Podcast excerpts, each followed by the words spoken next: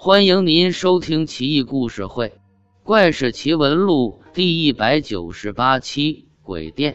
东汉荆州有一饭店，颇为诡异。其店不开饭局，不开茶局，无一活人，皆为棺材。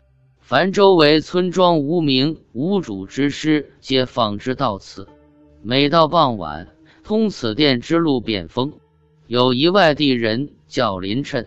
不明真相，夜晚行路误入歧途，经过此店，发现其店灯火明亮，便去敲门借宿。敲了半天，没人开门，正欲召唤，门自开，发现里面热闹非凡，有人喝酒，有人闲聊，神采飞扬，其乐融融。店家小二里外忙得不亦乐乎，好不热闹。林琛觉得高兴。正欲迈步进去，突然感觉不对。刚才并未闻声，怎会如此热闹？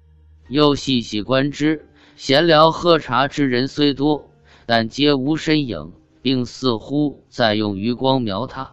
店小二虽忙碌，然不见其身上有汗。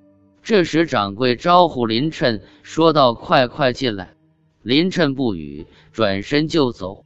刚走几步。听后面骤然无声响，林晨一回头，差点没把他给吓死。